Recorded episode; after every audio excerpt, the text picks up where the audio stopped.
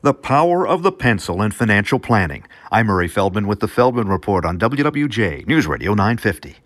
Almost half of adults say they're getting financial help from a relative to pay all or some of their bills. The study from Surety First Insurance. They also found under 30% of Americans say they're financially independent.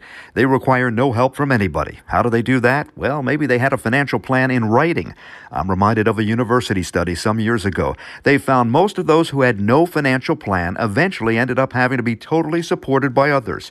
Most who had financial goals in mind needed some help to get by in their older years, but those who had a financial plan on paper in writing were mostly self sufficient in retirement, needing no help from anybody.